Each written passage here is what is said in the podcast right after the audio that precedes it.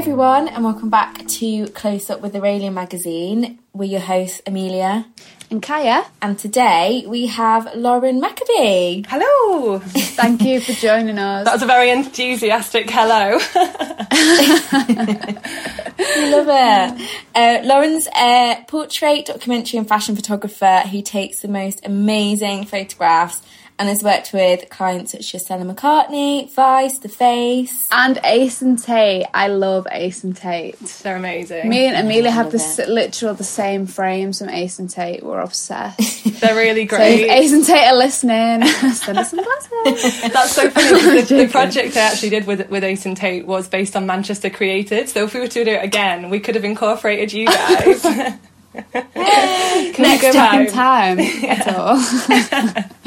uh, yeah, so it really is so great to have you. Uh, we're both huge fans of your work, um, and as soon as you started the podcast, you were one of our dream guests. So thank you for joining us. Oh, thank you. That's um, really kind. You're welcome. So, um, first of all, just to get into it, so you are London. You, you're London based usually, aren't you? But and originally from Manchester, but you're in Manchester right now. Is that right? Yes, exactly. So I am from South Manchester, lived here, yeah, all my life, studied here, went to school here, and then um, I did like an art foundation in Manchester at MMU, and then after that I went to Brighton for university. And it's weird because like now that actually seems like such a drastic move, but at the time I was just like, why would anyone not want to go to Brighton. I was like, by the sea, it's so much fun. Like I just I went to the open day and I was like, oh my god, it's like being on holiday all the time. Um, so yeah, I went there, which which was quite far away, um, but I really enjoyed being there. And then I've been in London since I graduated in 2015.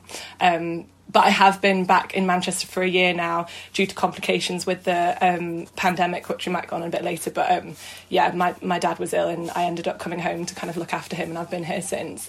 And um, I'm kind of I'm figuring it out really because I feel like I've got a new lease of love for Manchester, which I've kind of found like I don't know just through like how brilliantly diverse the city is and what it's got to I don't know. There's so much more for it to that for me to explore, but at the same time, nothing's open, so you can't actually. It's weird. I haven't lived here since I was 17, 18, and now I'm back here like 10 years later, and I'm like, I don't really know what it's about anymore. But um, we'll get there, you know. Hopefully this summer.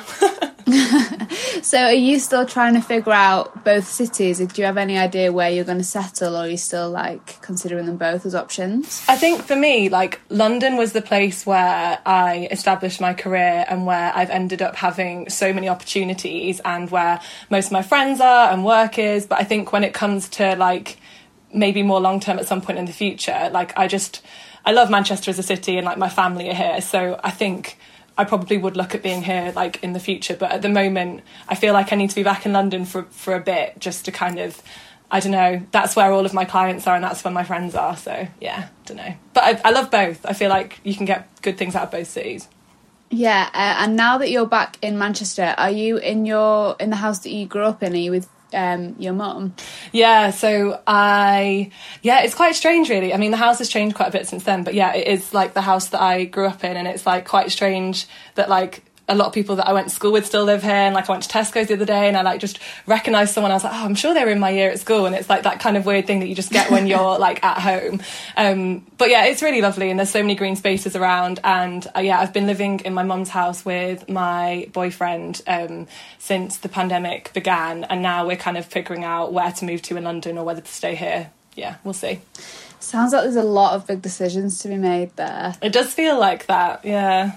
Yeah, are you finding it strange to be back in your old home? Because it's like going from independence to being back in the family house. I, I had to do that not long ago and I found it really strange.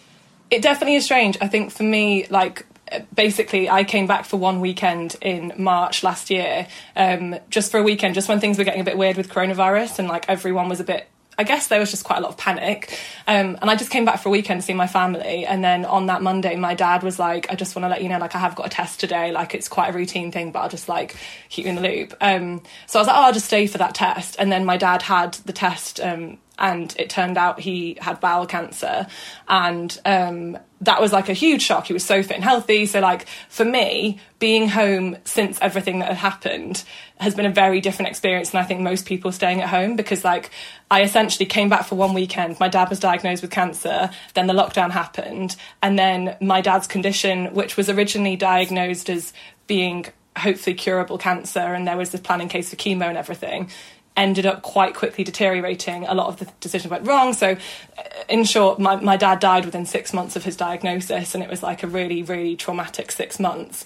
And then yesterday was actually the six month anniversary of his death. Of his death, so it kind of it's just so weird the way that literally within six months that happened and i think since then like being in the family home has actually been quite comforting because i don't know there's like it, feels like I'm kind of in a big hug a lot of the time, which I think has been nice. And a lot of people that move home end up having arguments with their parents or it gets stressful. And actually, yeah, I don't know. I guess your mum will always kind of mother you in certain ways, and maybe your dad would if he was, you know, that's kind of just the way that parents are, aren't they? But um, for me, it's been a good thing, I think.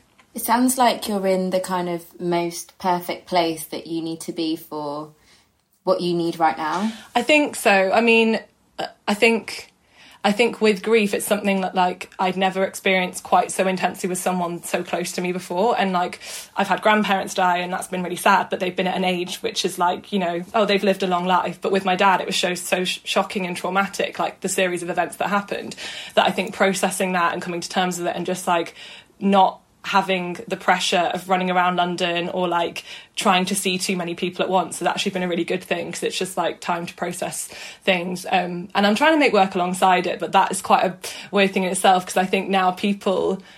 I think there's a weird thing that happens with grief, and sorry, this has become about grief rather than my work. But I think, um, I think in my head I was like, oh, when someone dies, you get really, really sad, and then you like gradually kind of get better over a period of time. And maybe that does happen, like, I can hear a siren. and um, maybe that does happen, like, in the long um, term. But I think right now, for me, I'm like, I can still work. Like when I work, I don't think about my dad, but then the next day, maybe I listen to a piece of music that does make me think about my dad, and then that makes me upset. Like it's not very linear, I guess, is what I'm kind of trying to say. And I think figuring that out has been quite a learning curve for me and my family, really, because I think we're all a bit taken aback at times when you don't necessarily expect to be. Yeah, I'm glad that you brought it up um, because one, not only this is more about you than your work, and also, you know, it's incredibly important to have open and honest conversations about grief, but also because you did the amazing photo series um, for Vice uh, about your dad's illness. Um, and of course, that was published, and then your dad passed away, and it went viral. Um, so I was just wondering, were you expecting that kind of reaction? From the article? That was a really weird thing because I think so. When my dad was diagnosed, um, I think a lot of people at that time were making work about the pandemic and they were taking portraits of people with masks, and it was all very like, oh, take pictures like in this moment.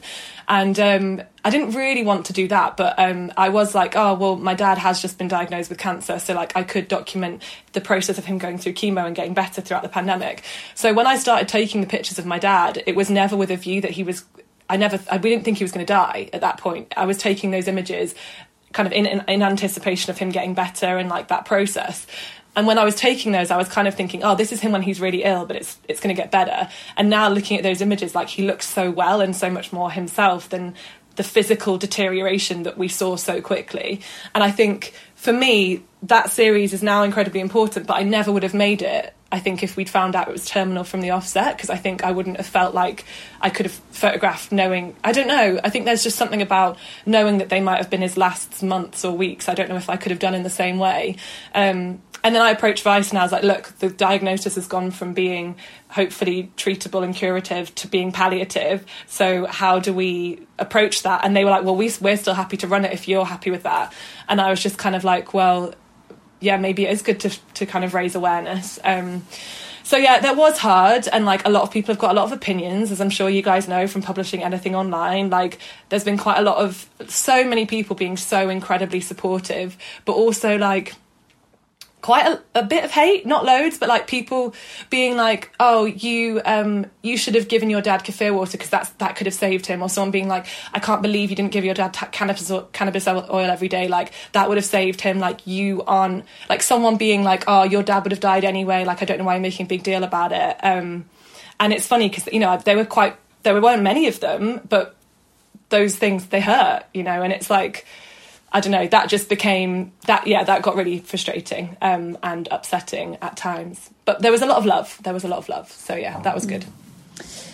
It's like anything though, isn't it? Especially well, especially with grief, if you can just get so lost in all of the well wishes because you you there's such an outpouring of support, but the things that people say that mean they really stick with you, and I think that's why they do it because these people are just awful and they want a reaction out of you. Yeah. Yeah. Um, I just don't quite understand. but- like, I think the people that and and to be honest, I had very little hate, but the like the few comments that I did have that were basically telling me that like if I'd done something differently, my dad wouldn't have died, or like I don't know. It's just like in when when you're dealing with this, it's like someone saying that to you when you already feel there's a lot of guilt around grief, like things like wishing like maybe we should have done that differently, maybe we should have contacted that doctor, or and I don't know all of those what ifs. Then when someone else is saying it to you, it kind of yeah, it's not it's not nice. It's not nice. No, it's not. But so now, with that in mind, when you look back on the project, um, because obviously you said that you wouldn't have made it if you'd known it was um, not going to be cured. How does it make you feel now? Are you glad that it's out there? I am glad, and I'm also really glad that the images that I put out of Dad are where he looks relatively well. Like at that point, he did have cancer, and he probably was dying from cancer, but like I, we didn't know that, and he didn't look that ill. He still looked like Dad, and I think um, there were a few images I took of him, like when he looks quite a lot more ill, and I'm really glad that I didn't use those images because I think that would just be like burned into my brain forever, and like I don't really want to. I want to acknowledge ill Dad, but I don't want to remember ill dad if that makes sense. I want i want to remember like how he looked like for most of my life with him and how great he was and how fun he was and fit and healthy. So yeah i do feel good about it. I do feel positive. But i didn't take many pictures. I think i only shot like three rolls of film.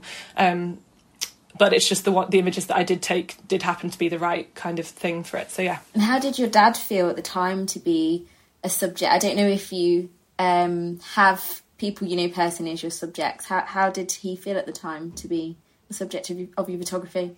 I think my dad's always just sort of been a bit confused as to why I'd take pictures of him. Like whenever we're on- holiday or whether I'm at home, like I'll often just take portraits of like my family on holiday or I don't know, just like portraits here and there. And he's never really understood why. I don't think. I think he's he doesn't mind. Like he's never he's never cared. Um, but I think when the article was published, he was actually in a hospice at that point. It was a really wonderful hospice called St Anne's Hospice. And when the article was published, he was he was he was dying, but he knew he he's had a sense of awareness. And I told him it had just been published. I was like, "D- "Look, Dad, look at all this love for you. Like all these people that are saying these amazing things." And he was just like, "Why do people care?" And I was like. I mean, I, I don't know. Maybe it's touched people. Maybe, maybe it's just like it struck a chord or whatever.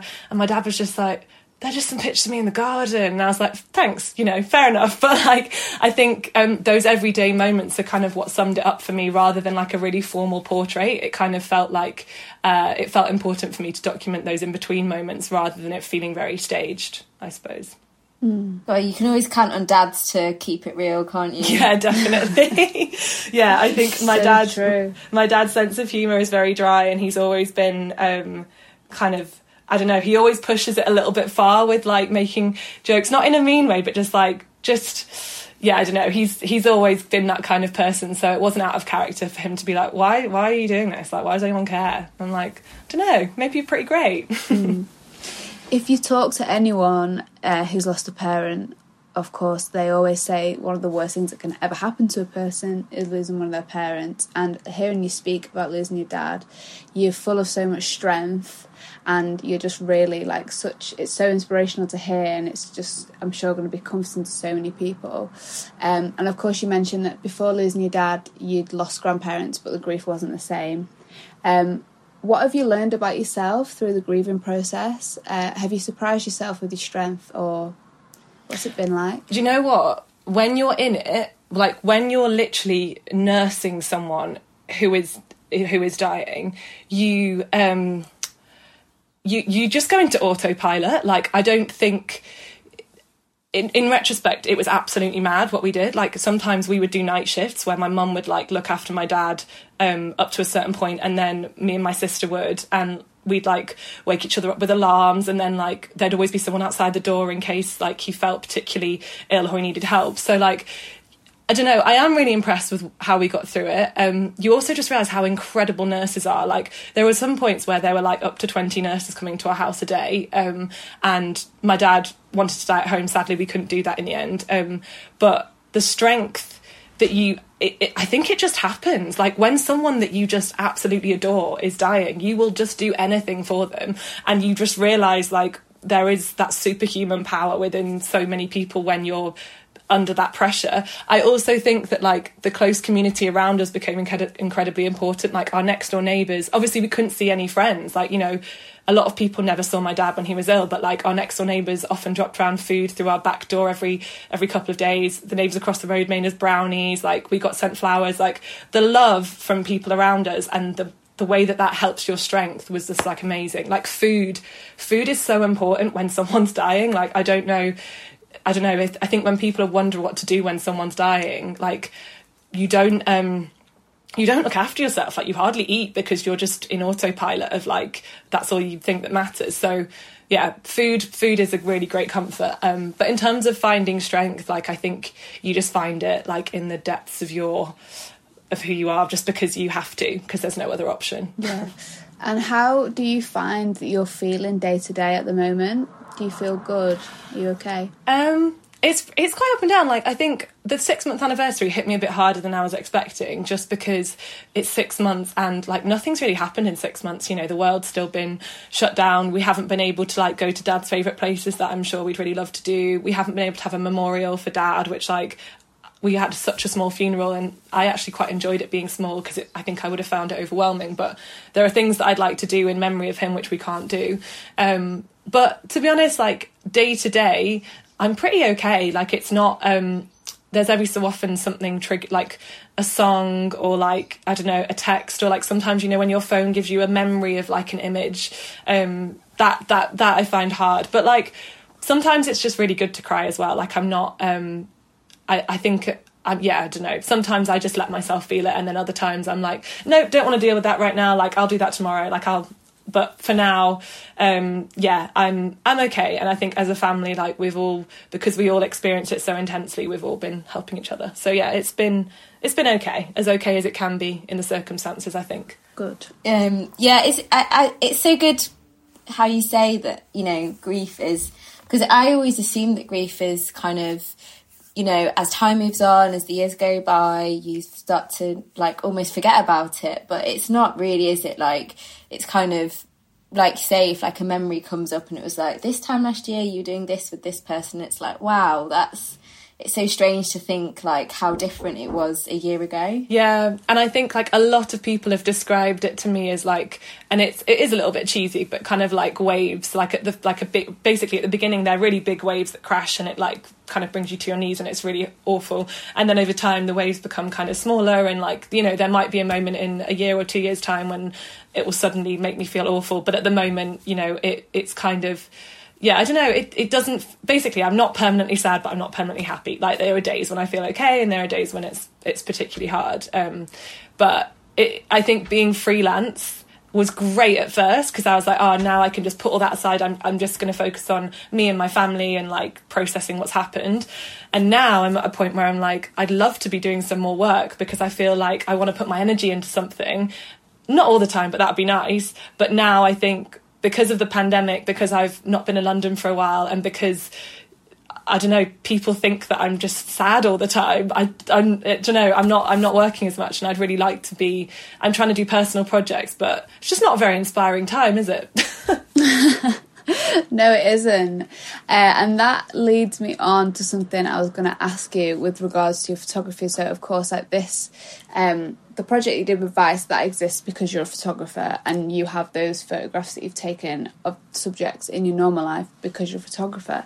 So, just to go straight back to the beginning, how did you get into photography? I'm sure you get asked this all the time, but are, are there any defining moments for you that you remember, you know, feeling like, yes, this is what I want to do? Um, I just remember being because you, you couldn't do photography as a GCSE at my school, but you could do art.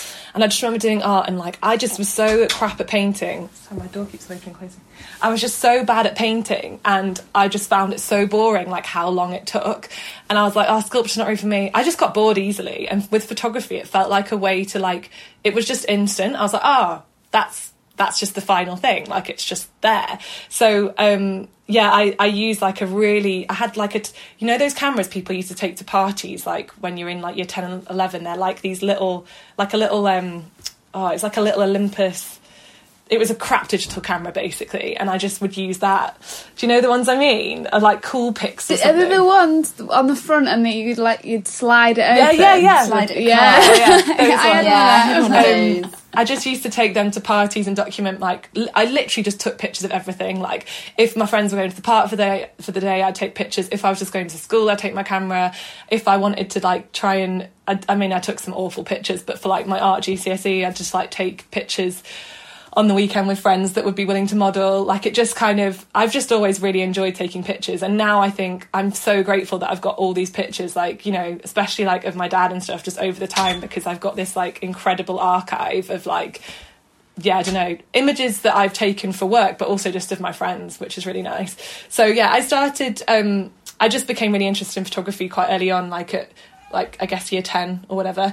And then uh, Art Foundation became more interested in it and then studied photography in Brighton and um, didn't really know what I was doing for quite a long time. Like I think the course in Brighton was quite a lot more fine art than maybe I needed at the time.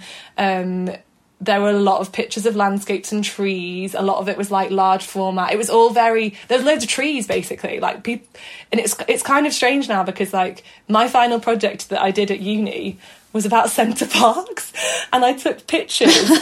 it's so odd. I was like, oh, I'm really interested in the juxtaposition of like man-made and like nature. So like Center Parcs is like this weird antithesis of that.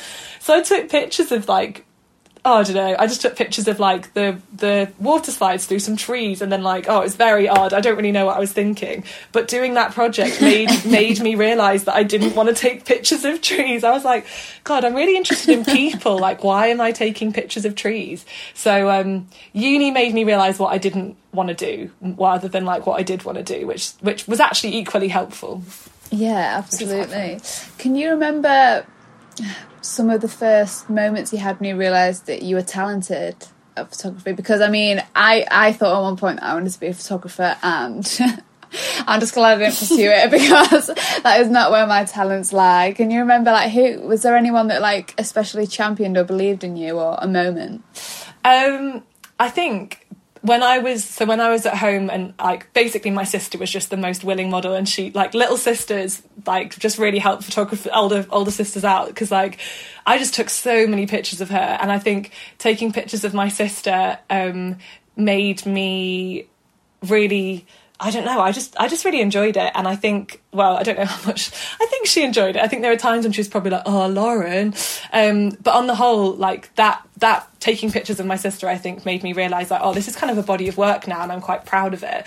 And then um, I was asked by Refinery Twenty Nine, like quite early on, like after I graduated, if I could do a big project about sisters, and they were like, you can just go around the country photographing different groups of sisters. Like you can choose them, you can like you know you just do it all you've got like two months i think um, and that was just such a nice moment to be like oh like those pictures that i took of my sister have now translated into like a project for a online platform that i really rated um, so that felt like quite a, a nice moment i guess um, but I think you're also just always learning and evolving your style. Like I can't, I don't know. I look back at images I took even a year ago, and I'm like, oh, I wish I'd done that differently. Like I wish I'd done that in a better way or light. I don't know. I, I think you like. I think it's good to be self-critical, but I think you're always learning and always developing your style as well. Um, so I don't. There's not that many projects, to be honest, that I look at and I feel really proud of, which is maybe bad.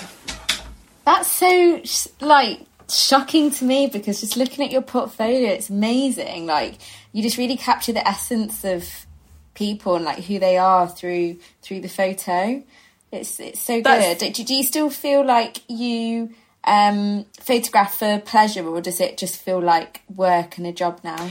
Um, I think there was definitely a point because, like, I used to have my camera with me at all times. It was like annoying because I'd have to bring a ba- big bag out, like to wherever I went to bring my camera. Um, but now it, it got to a point a couple of years ago where I was like, oh, it does really feel like a job now, especially when I do you do quite a lot of commercial work. But I think a lot of the work uh, when I was at school, I was always really interested in sociology, and we could study sociology as a GCSE at my school. And I don't know why I think every single school it should be mandatory to study sociology because like you learn so much about like the world in like when you're relatively young that like kind of forms your opinions and who you are and I think that basically studying people and sociology then meant that I had such an interest in people and like I don't know. I just I just love studying people. Yeah, and I think that that the love for that in sociology then translated through photography, um, which is why like I I've been finding the pandemic really annoying because well on a lot of levels and I know a lot of people have, but like I love photographing groups of people and subcultures and places where people come together and meet and like you know I did this project for the Face magazine photographing Drake fans before they went into the O2 Arena. And it was just so interesting, like the demographic of people and the way that people dress and the way that, like, I don't know, going to a big concert now is like going to prom. Like people go in on like the way that they dress. And I think I've become so interested in that and the way that particularly like teenagers and like, I don't know, just youth hold themselves and like what it means to feel like you're part of that group and how important that is when you're that age. Um, so yeah I, I do love people and i've always had this interest in studying people but i feel like there's just always so much more that you could do. Um, so yeah I've, i do not really feel like that accomplished in a lot of ways because i feel like there's just always more to explore. That's a good way to be though isn't it? Because i mean there's always that thing with work where you feel like if you've done if you've reached your goal of becoming a photographer then what's next? But it's good to always be evolving. Um, so, I mean, it's completely fair enough that you don't have a favourite uh, job so far or anything like that, but is there a, a, portrait that you've taken that stands out the most to you? Because, I mean, we were really looking through your portfolio um, earlier in the week, and we were just like so amazed at the people that you photographed. uh, Amelia was like, the hot priest. I was like, I know. that was a good one. Do you know what? They're so quick. Like with the with the hot priest. Um, also, it was weird because like obviously I like most people on the planet have watched Fleabag and was obsessed with it. And um, it was really short notice, and we had so little time. And I think like I started off the way that I got into shooting editorials and like commercial work was actually through shooting behind the scenes stuff.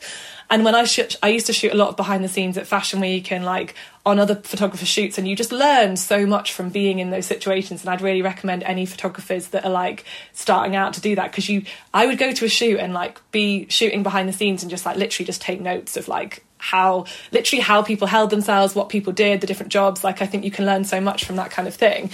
And then through being like doing behind the scenes shoots with like sometimes relatively famous people i feel like i just i was like oh they're just they are just people it's just that they're just people that we put so much pre- i don't know there's just so much weight that comes with being a celebrity.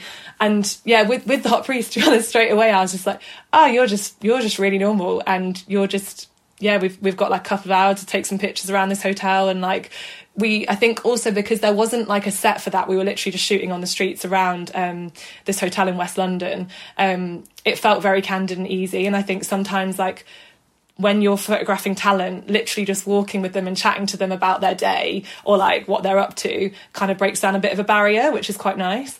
Um, so I do really like that series. I think my favourite series is probably the series I shot for the face when we went to Reading Festival and we photographed all the kids that were like going to Reading Festival for the first time and were all at a point in their lives where you know you just think you're so old, like you just think you know everything about the world.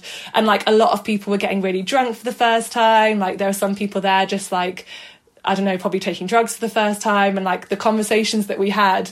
I don't know, I just felt so nostalgic, but also like kind of in in some ways like loved that period of time in my life, but some ways was like I'm so glad I'm not that age now. yeah, I totally get that 100%. feeling. Reading and Leeds is such a rite of passage, isn't it? Truly, like I remember because I went to Leeds, which like having now photographed Reading, I'm like Leeds is absolute chaos compared to Reading. Like Reading is is pretty mad, Yeah. but Leeds is just like it's wet. You're in this like forest. There's like just muddy fields everywhere. It rains so much more. tents on fire, yeah, everything. And like I remember on the last day of Leeds Festival when I just finished my GCSEs, I um I came home and like I was like just absolutely exhausted. I went to go and sleep, and then my dad woke up in the middle of the night and was like, "I had to put your bag outside because it really smelt." And I was like, "What do you mean?" And he was like, "Your bag's in the garden." It was like this big rucksack. So I went outside, and basically somehow there'd been a big food fight on the last day of the festival, and there was a raw chicken in my bag. There was actually a whole raw chicken. But who oh. brings a raw chicken to a festival? That is like. That is the thing that I'm most confused about. That's the question. Yeah. Oh and my also, how did it end up in my like? There was so much. There was loads of shit in there, but like the fact that there was just this raw chicken, and then I felt like I I went outside into like this beautiful garden on a sunny day, and there was just like this rucksack with a raw chicken, and I was like, oh, this really sums up my experience. I would watch a Netflix documentary on that chicken. Who put it there? How did it get there? well, we were camping. Let's see the whole we were camping on the edge of like blue and red or something, and I just think don't camp in between two different camps because then shit happens on the last day. Um, but yeah, I think that kind of thing, like that rite of passage and that like that time in your life is just such a it's just a really weird time and you um i just think a lot changes as well in who you are as a person so it was really interesting going back like nearly 10 years after i went to leeds to photograph reading and like these kids that are going through the same thing um so yeah i, I really like that project Oh, it's so nice. I do really Mm. feel like when you're that age and you get you're doing things for the first time, you you're just like really on the cusp of adulthood and you think you know everything. But yeah, like I was looking at some photos, you know, and you just get really stuck looking at old photos, and I was just looking at myself and I was like. You're such a child, like you've no idea. But it's just like I don't know. It's lov- it is a lovely age, but like you say, it's it's um nice to be a bit older and a bit more independent and a bit more kind of known a bit more about life. Yeah, definitely. No, that's that's how I feel. But I think I've I've got this weird attraction to photographing either like I don't know teenagers and young people or like way older people. I, and I realise that like whenever I'm putting together my portfolio or anything, I'm like I just miss out like this whole bracket of people in their 30s, 40s, and 50s. Like I just don't know what, don't know why. I'm just like no, just like not for me. It's quite strange, really. Don't know why. I don't know whether I spoke to some photographers about it a while ago, and we were like, because we both kind of agreed that we're more interested in that kind of thing, and then we were like, I don't know whether it's because when you're, I don't know. Now I'm thinking back to an age that I was and like reminiscing, and then. I guess people that are like quite a lot older, that's an age that I'm so far away from that I'm intrigued by. But the age that I am right now, I'm kind of like not as bothered about documenting because that's who I am. It's not as interesting. I don't know. Even though obviously there's so much scope within that and so many different people in the world, it just kind of, yeah, I don't know. Maybe it's not that. Just a, when you get older, you'll look back and you'll be like, oh, and you'll be thinking like all sorts of different yeah, things true, about the age true. you are now. But that's quite nice as a photographer, though. The way that like documentary photography, particularly over like a period of time, ends up having more meaning. Um, because it was like some of the pictures like that I've taken at Reading and these like they're all like topless. They've all got their little man bags. They've all got like the exact same shorts on. Like that's such a thing of that time. Like I feel like even in 10 years time people will be like oh that's a bit cringe or that's a bit weird isn't it? Um, but yeah I like I, I think I like that power photography has Yeah, I saw a, a photograph that someone took the other day, and it was just of like three guys, and they were all wearing that Top Shop, that Top Man T-shirt. Do you remember it had Rihanna on the front, and she had red hair, the loud one? And I was like, wow, that is just literally, it's just frozen in time. That era, isn't it? part of me It's does feel zeitgeist, that t-shirt. Part of me does feel quite sorry though for boys because I feel like Top Man and H and M were like the own. I mean, Topshop was also pretty awful for girls at that age, to be fair. But like, I feel like girls today, people are just so much cooler. Like we were, I don't know. I mean, you guys think are a bit younger than me, but like, I look back at pictures and I had like. Like I used to dye my hair black. I had this huge side fringe. Like I really thought I was a scene. No, I had that. Did you? I really thought I was Yeah. a scene I had a side fringe. and like I just like right like I don't know on Tumblr or MySpace people would be like oh I just like see you at Urbis or whatever and you just go and sit at Urbis but not talk to anyone you just like sit there and like kind of look around and be like yeah this these are my people but I'm not going to speak to them like it's such a weird thing Lauren, that was my life. You talk about my life. I don't think. We're, I mean, I'm 25. How old are you? I'm 28 Yeah, so you were all pretty much the same. Yeah, that was my life. We would like Yeah. organise meetups on Urbis and go and just like have made the most outrageous effort to look like a scene kid ever, even though that's not who I was in my normal life. And yeah, I would just sit there on my phone and just be like super nervous. God, I bet we were sat a couple of meters away from each other. We just didn't actually chat to each other because we were too weird and awkward. We definitely were. Um, God, I'm having like really intense flashbacks now. Like getting the bus home, like that was an amazing day, and really I just hadn't spoken to an, a soul. Literally the same thing. Go back and write about on MySpace. oh god, so funny. Weird times. as well, um, Amelia and I working on Aurelia magazine, we are sort of hyper aware now, I think, of industries that are sort of male dominated, um, especially because we're coming at it from a journalism angle where it's um, 55% male. How do you find the photography industry? Obviously, in my modelling work, the majority of people I work with are men, so when I get to work with a woman, uh, I find it really refreshing. I don't know if that's a Manchester thing. I think um, like there was a statistic because it was International Women's Day the other day. There was a statis- statistic that I saw, um, which I reposted, which was something like oh, I can't remember off the top of my head now, so it's not that powerful. But it was like something like ninety percent of like graduates are um, women phot- from photography.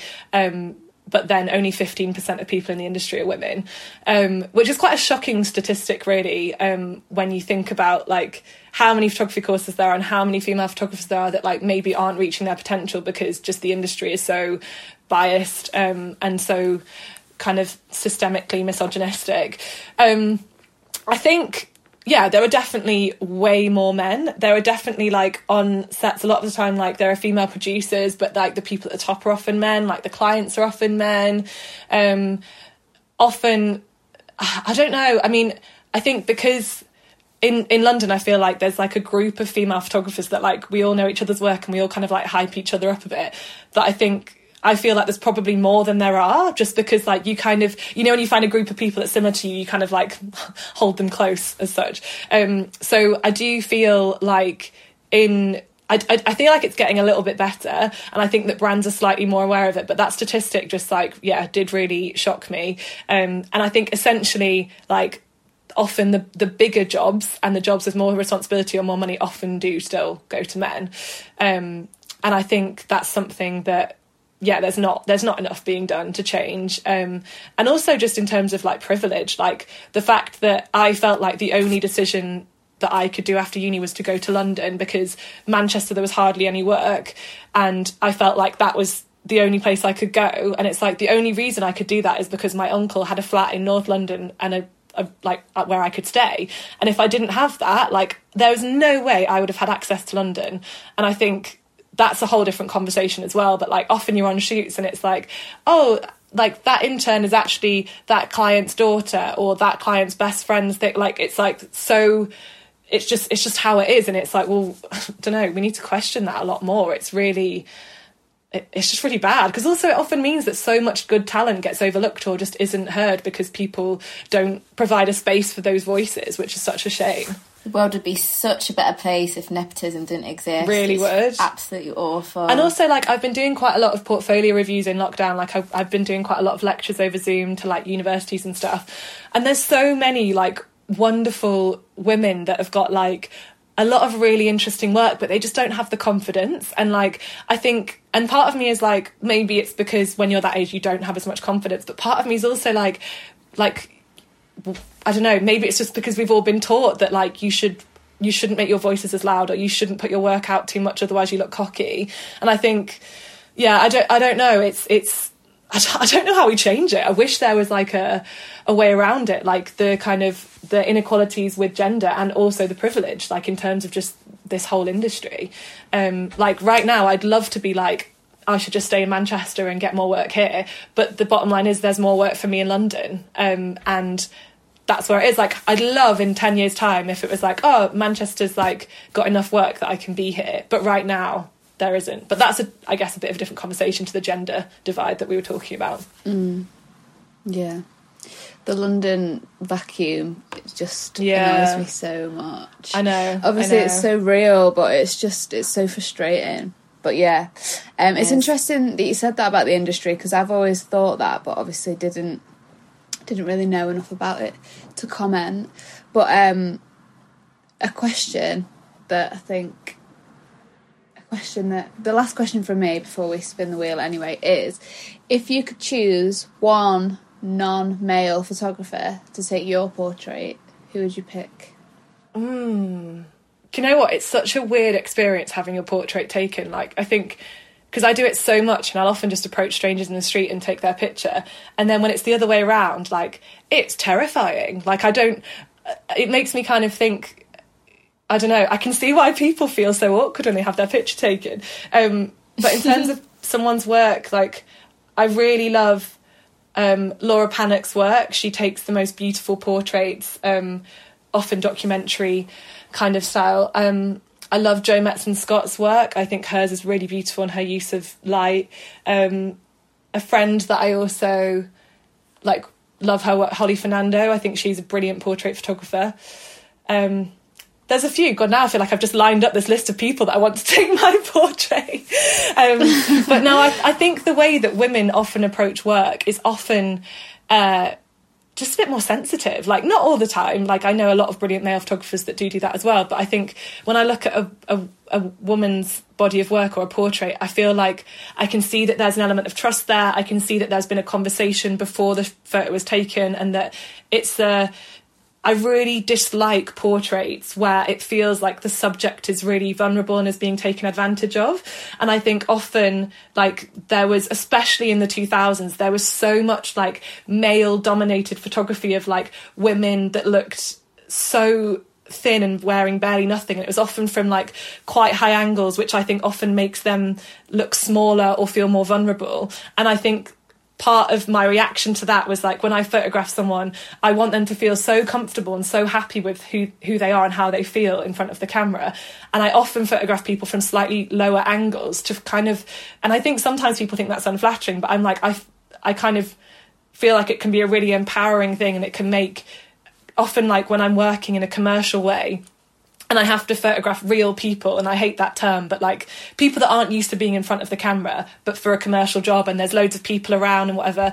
I often just end up photographing them from lower angles and making the set feel really small so that they feel like they're on top of the world. Because I think I just really like the reaction when someone that isn't used to being in front of the camera looks at a portrait of them and they're like, oh cool like i look i look good there and i'm like yeah i just think that's a really satisfying thing and like as a photographer it's such a vulnerable thing for someone to say yes i do not vulnerable that's not the right word but i think it's just such a big decision for someone to say yes you can take my picture that i don't want to abuse that trust because it's such a yeah i don't know it's such a powerful thing i think a lot of men in the past with like photography have not all men but a lot of them have so i think that's why the way that i work uh, i just want people to feel comfortable and confident in front of the camera Oh, it's so empowering. It really is, isn't it?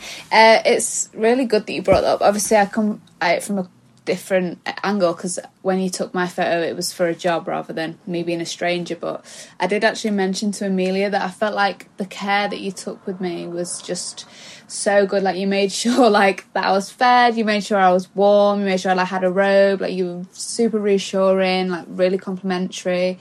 I just felt like extremely well looked after throughout the day, which is something that sadly I don't always feel. And I think that was because we were two women working together, and you obviously wanted me to feel nurtured and looked after. So um, it made sense then, having worked with you and then looking back at your work, how the portraits that you get seem so comfortable and intimate because you obviously um, curate a very understanding space. So I mean, I love that about you. I just think to be behind a camera, that's that's really kind, and that makes me really happy. So that's that's a good thing. Um, but I think it's just such a I don't know. I think that there's a there's a power dynamic there because like someone with a camera, you know, especially when you're shooting on film, you can't see that image. Like you you want to feel good, and I want to make someone feel good. So I think that's always something that I've um, liked in my work, and I also just love chatting to people. Like I think I used to approach shoots in a very different way. Like now, if I'm do taking a portrait, I'll spend like 10, 15 minutes chatting to them before I take one picture. Where in the past, I would have probably just taken loads of pictures and hoped there was one good one. But I know now, if I spend more time chatting to someone and being on a level and knowing what they like and don't like, or just something about their day, then I feel like there's a, I don't know, there's a bit of trust there and there's a barrier that's been slightly broken down, which then means that the portrait is probably going to be better. Um, which which I think is something that you only learn through taking portraits more. I don't think anyone teaches you that. I think um, yeah, I don't know, you kind of you just learn through how people react in front of the camera. So yeah. Definitely, I think you can definitely feel that with your work as well.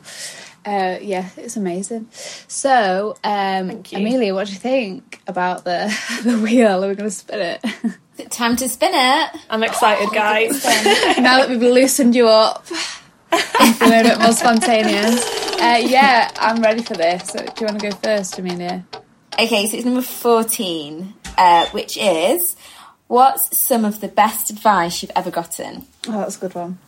Oh, this is quite easy to be honest. Um, so after I went to university, I very luckily and looking back, I'm like that was just such a yeah amazing opportunity. I got an internship with Martin Parr, who's a really brilliant photographer and of someone that I well, I admire. Me and Amelia Um, are both open mouthed.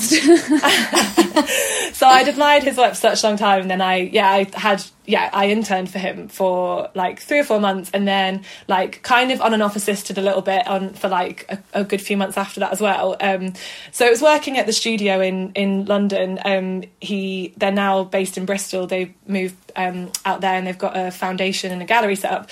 But anyway, when I was working for Martin Parr, every so often we'd have uh, like whenever he was in the office, sometimes he'd be like, "Oh, should I have a quick look at your work? Like, should we have a little crit?"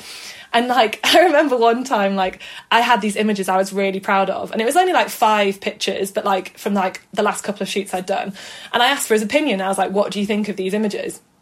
And he was like, "Yeah, yeah, they're fine, but there's not there's not many." And I was like, "What do you mean?" He was like, "Well, you just not, you just need to take more pictures." And I was like. I remember being like, oh, I mean, I'm quite happy with these, but whatever. Um, and he was like, you only get better just by, he was like, you just need to take more pictures. And I think because I went to a university that felt like there was a lot of like, you had to really think through this concept and you had to think for hours and like critique yourself. And it was like this real, it felt like there was so much build up to that idea of going out and taking pictures. And never in a million years would I have ever thought about approaching a stranger. And then working with Martin Parr in the way he literally just like, photographs people on the street and like just there's no, nothing's overthought that I was like, oh, okay, yeah, I just need to take more pictures. And it's so basic, but like, I do genuinely think that through taking so many pictures over like quite a long period of time, that's really um, made me be more critical and improve my work a lot. So taking more pictures, it's pretty basic, but it's true. That is like the best answer, isn't it? Ever you ask someone a question, they're like, "Well, when I interned in Martin Parr, it's so amazing." Oh God, I'm Martin really Parr worried now. That sounds advice. quite wank. That sounds a bit wanky. No, it? oh my god, Um, it's absolutely fucking amazing. I'm No, obsessed. it's incredible. but I think I just learned th- so much through that um through that whole process and like I'd come from a university that like I absolutely loved but like I just had never I'd never approached taking a portrait of a stranger. I'd never just candidly gone out to take pictures just for myself. I always felt like there needed to be a really big reason. And then I was like, oh wait, yeah, you can just go and do that, and like that's fine. Um, so yeah, that was that was quite a big learning curve. I think so that was a good question. That's incredible. when I was at uni as well, obviously with journalism, um, it was kind of like a similar thing where it would be like there's so much to think about and so much to do when you're like starting to write a feature or starting to um, make a film.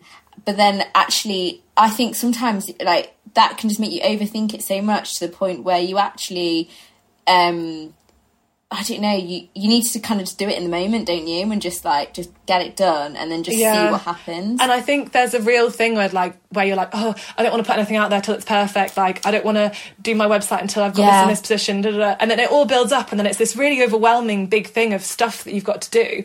And like I'm just such a just do it person. Like I'm just that sounds really weird, but like I just um I think I've spent quite a lot of time when I was at uni really overthinking things. And now I've kind of gone the opposite way of now just being like, oh, I like the image, let's do that, let's get it out. Oh, I've got this idea, let's just do that, put it out. Because I think as a freelancer, you're constantly having to think on your feet so quickly and so much changes so quickly that like you don't often have time to think. So now I'm kind of like, I don't know, I'm, I'm not saying put everything out that you ever do, but I think just making so making as much work as you can and then not overthinking it can be a really good thing at the beginning because otherwise you kind of just get stuck and then sad.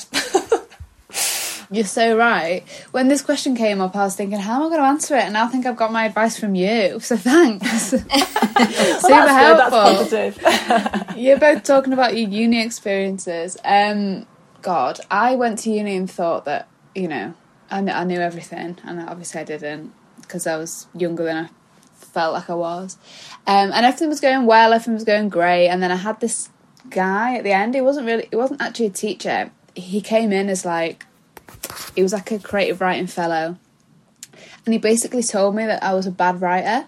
And I was so upset. And it was in my final year and everything. And I was just like so crushed. And I didn't write anything for like a year. What? I know, but like then, you know, I just thought, what? So I just carried on and showed other people. And then they kind of just reinforced that I'm actually all right at it, which I'm but those, glad for. But those comments do mean a lot. Like I took one portrait, I remember in my final year, and I hadn't taken any portraits all year. And then my tutor at the time, who was a brilliant tutor, was just like, "Lauren, this isn't a good portrait." And I was like, oh, "How dare he?" And now I'm like, "It wasn't." do you know what? In your situation, it, you probably were a really good writer at that point, but like my, it wasn't a good portrait. And I think sometimes like I don't know, we need to hear those things or like it kind of spurs you on a bit rather than I don't know, sometimes it can go the other way and you just lose all confidence, which is obviously awful. But sometimes I think like just go going with it and making as much work as you can and putting stuff out there is really good advice. I totally agree. Like too many yeses and too many people telling you you're amazing is um it can actually stunt your growth, can't it? More than mm, I mean the the way he said it to grow, is it? Absolutely. The way he said it was was mean and he did genuinely have it out for me for reasons. But um yeah, I kind of I'm glad because I, I kind of stopped writing in the way that I'd always been writing, and I think I'm a better writer now. So, in case he's listening, which he won't be, fine. um, okay, let's spin again. Right, let me get a number. Uh, so we've got 45, which is if you had £100,000 to give away to any cause, which cause would you choose and why? Ooh. We've never had a question like this before, have we? God, that's like a real moral thing. Um, to be totally honest, like if you'd asked me this a year ago, I would have said something completely different. But right now, it would be something cancer related. Um, I think, um, I don't know, more specifically, just like hospices. Like, I think the crazy thing is, is that hospices, uh, like where people I don't know, that are terminally ill are often aren't actually funded by the government. They're all like self funded and they really rely on donations and stuff. And the hospice where my dad died was an absolutely incredible place and they were amazing. And who'd have thought that you could make the experience of death as nice as it can be and how much it means to people? So I'd probably give a lot of it to hospices. Um, I think I'd always do, also do some kind of climate change thing because like that's something that I'm just absolutely terrified about and trying to do as much as I can to try and like reduce my impact. But I feel like I don't know. It just it's such a bigger conversation and problem than I don't know. I just think people in higher up positions need to do more, but maybe giving money to some kind of cause like that would be a good thing. That's a really good oh, answer. They're both amazing causes. Yeah, they are. What about you, Amelia? I've never actually thought about this before, which is absolutely awful. No, I haven't. Well, to be yeah, fair, it's quite rare that anyone ever gets that amount of money that they can just give away to a good cause. So. ah, it's so true. so true. I was just thinking, I've never thought about like giving it to a cause, which is like I'm obviously such an awful person because I've always been like, I would spend on this. Um, but I think if I if I was giving it to a cause, I would. I think I'd do something mental health related. Mm. Um, because I, I just I'm just so itching to find a way to like reform mental health in the UK because it's just yeah. like absolutely shocking. Yeah, mm. it really is. And I feel like everything that's come out recently, everything that's come out recently, like regarding the Meghan Markle situation, and then um, yeah, Sarah Everard who got went missing. It's like all so triggering and awful, and it makes us realise more than ever that this stuff is just deeply ingrained in our society, and we need to there's so much to unpack and sort out. And um, yeah, I think to be fair, like I don't know, I was just about to say whatever answer anyone gave to this would probably be a brilliant answer, wouldn't it? but Kaya, what would you say? Oh, I was just thinking about this. Um, I think the work that Mermaids Charity do is amazing. So they look after, um, for anyone that doesn't know, they look after gender diverse kids and um, like um, teens that are going through like, gender dysphoria, and they help trans people. Um, I think the work they do is amazing and sort of gets a lot. If any time any TERF or anyone who just wants to undermine trans rights is on the scene, that charity just gets like targeted, um, which is just so unfair because not only are they looking after trans people, they're looking after young trans people. Um, so that charity means a lot to me, and I've been thinking Mermaids for a are while amazing. about yeah, about ways I can help them, and um, also. Uh, of course, like over the summer, Black Lives Matter, a lot more charities came to light um, and ways that we can help them. And Black Minds Matter amazing. Um, Yeah. because you know the mental health of black people is is paramount especially right now so probably something Totally. like that um, So now we just need this big pot of money so that we can all get I was just about to say, so if someone does want to send me their 100k, like, don't worry, I will. I'll give it away to good causes. I think that's a pretty good combination between us. Yeah, definitely. Uh, right, uh, oh, I just span, didn't I, Amelia? It's your go. Was it my turn? Okay, hold on. yes, Let me it is. spin it. Every time you spin, you get super close to the camera. uh, 27. Um, what would you like your legacy to be? oh, God. okay. God, these are such big questions. I feel like you can't I start up know. quickly. Sorry about it. Um, my legacy. Um, Legacy. I think, like photographically, I'd like to have a really great archive of documentary photography of um, like over over however long I live. Um, that would be pretty great in terms of like a photography point of view. Um, but my legacy in terms of who I am, God, um, I'd like, I'd hope that people thought of me as someone that like got stuff done and was kind. That would be pretty good. Um, question things. I think questioning things is really important. I think a lot of the time it's really easy to just deal with things as how they are. I don't know. I don't think enough of us question enough in the world or politics or industries that we're in. Um so so yeah. But that that's a pretty good question. So maybe maybe I need to think about that a bit longer. What about you guys? I mean, I don't think you do need to think about it more, yeah. But I mean, it's, it's good to have in mind. Uh, oh, legacy. That this is actually weird that this one came up because I was writing an article. Um, I, God, this is going to sound really morose, but I think a lot about like what I would leave behind. I don't know if it's because when me and Amelia um, recorded the first episode of Close Up, one of the questions was how would you like to be remembered? Um, so we were thinking a, a bit about legacy then too.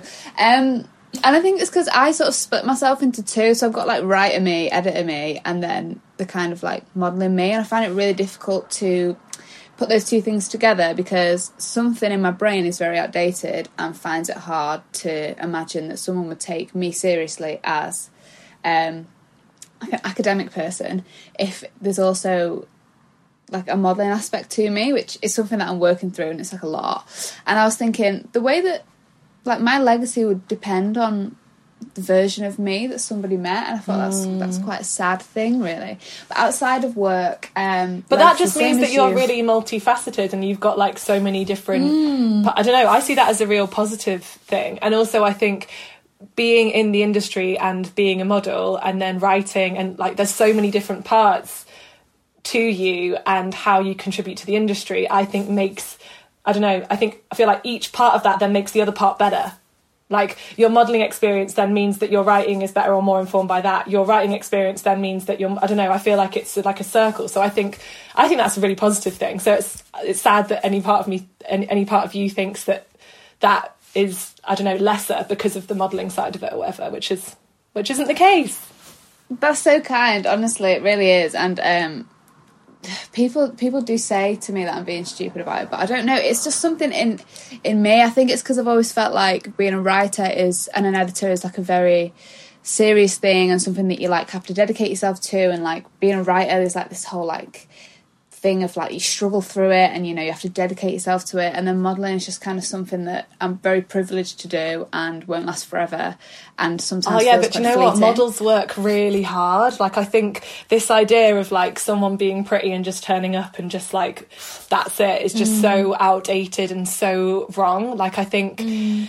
I think I, I understand what you, what you mean in terms of like a writer is being a struggle and supposedly more serious, but like I don't know, I I wouldn't see it like that, but maybe a lot of the rest of the world would. Um, but yeah, Amelia, what about you? Thank you.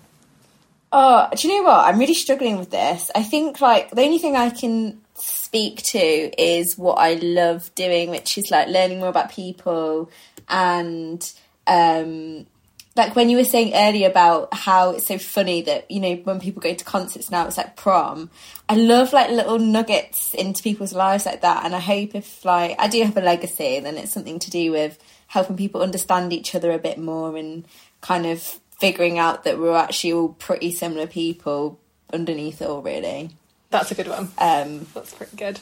yeah i don't know I was about to say you definitely will, but I've forgotten the word for if you make documentaries. What are you called?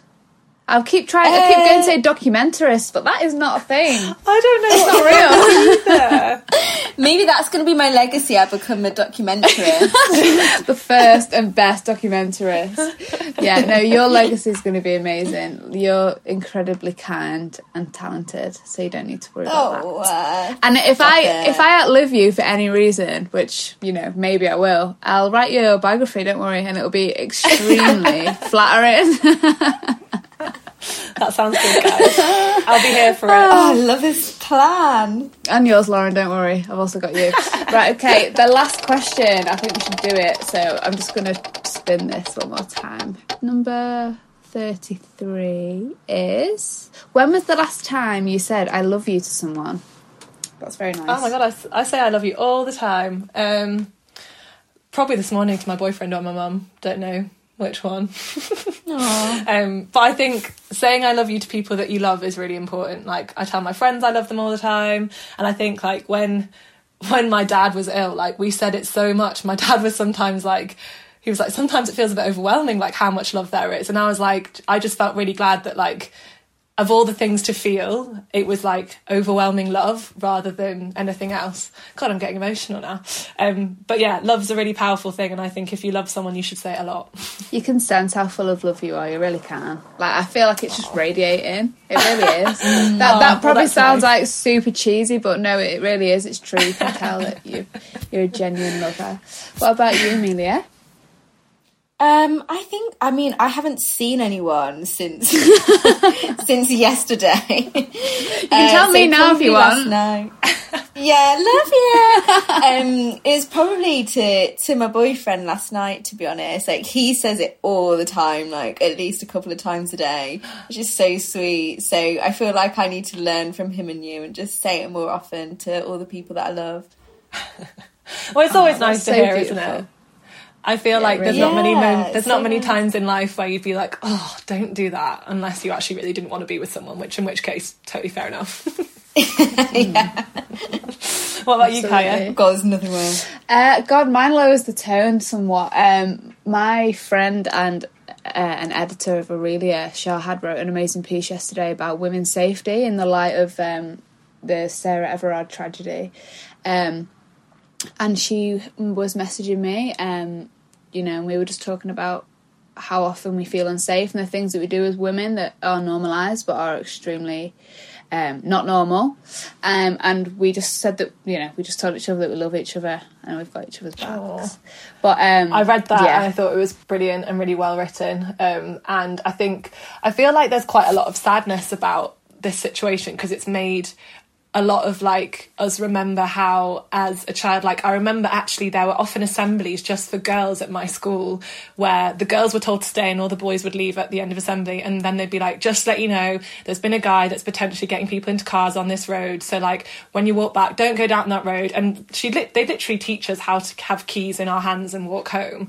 And like it was weird. I i, I just kind of I don't know, I'd never really thought about that. And then that conversation made me just rethink all these things. And I was talking to my boyfriend, and I was like, how messed up is that? And he was like, really? And I was like, yeah, we literally had assemblies where we were told, don't walk down that street and don't wear, like, pull your skirts down so they're not as high and have a key between your hands. And that's just really sad. Mm. At school, I remember I was speaking to somebody about this earlier. Um, we were taught if we were being attacked to like shout that there was a fire instead of help because people yeah. are more likely to respond.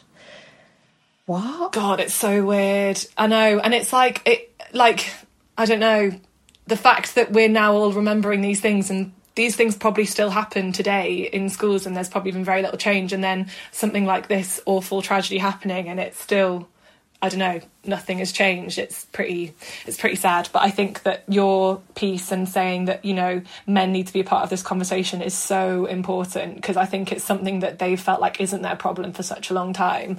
Um, and mm. I think it's really important that that's that's kind of brought to light more. So you guys are doing good work. Hundred percent. Thank you very much. It's been such a pleasure to have you. It really has You're such an amazing guest. Thank you. so you're such a talented, really talented speaker. Oh, thank you. thank you. I really enjoyed it. It's just a shame we couldn't have done it in real life, but I feel like in the near future we'll we'll all hang out when things are open. Definitely. So thank you so much for joining us, Lauren. It's been amazing. Thank you. I've really enjoyed it. Um, and yeah, hopefully we can all see each other again soon. Definitely. Uh, thank you for listening, everyone. Uh, please do share and subscribe if you enjoyed it. And remember to follow Aurelia Magazine to stay up to date with new episodes and new content. We'll be back soon. Thank you. Bye.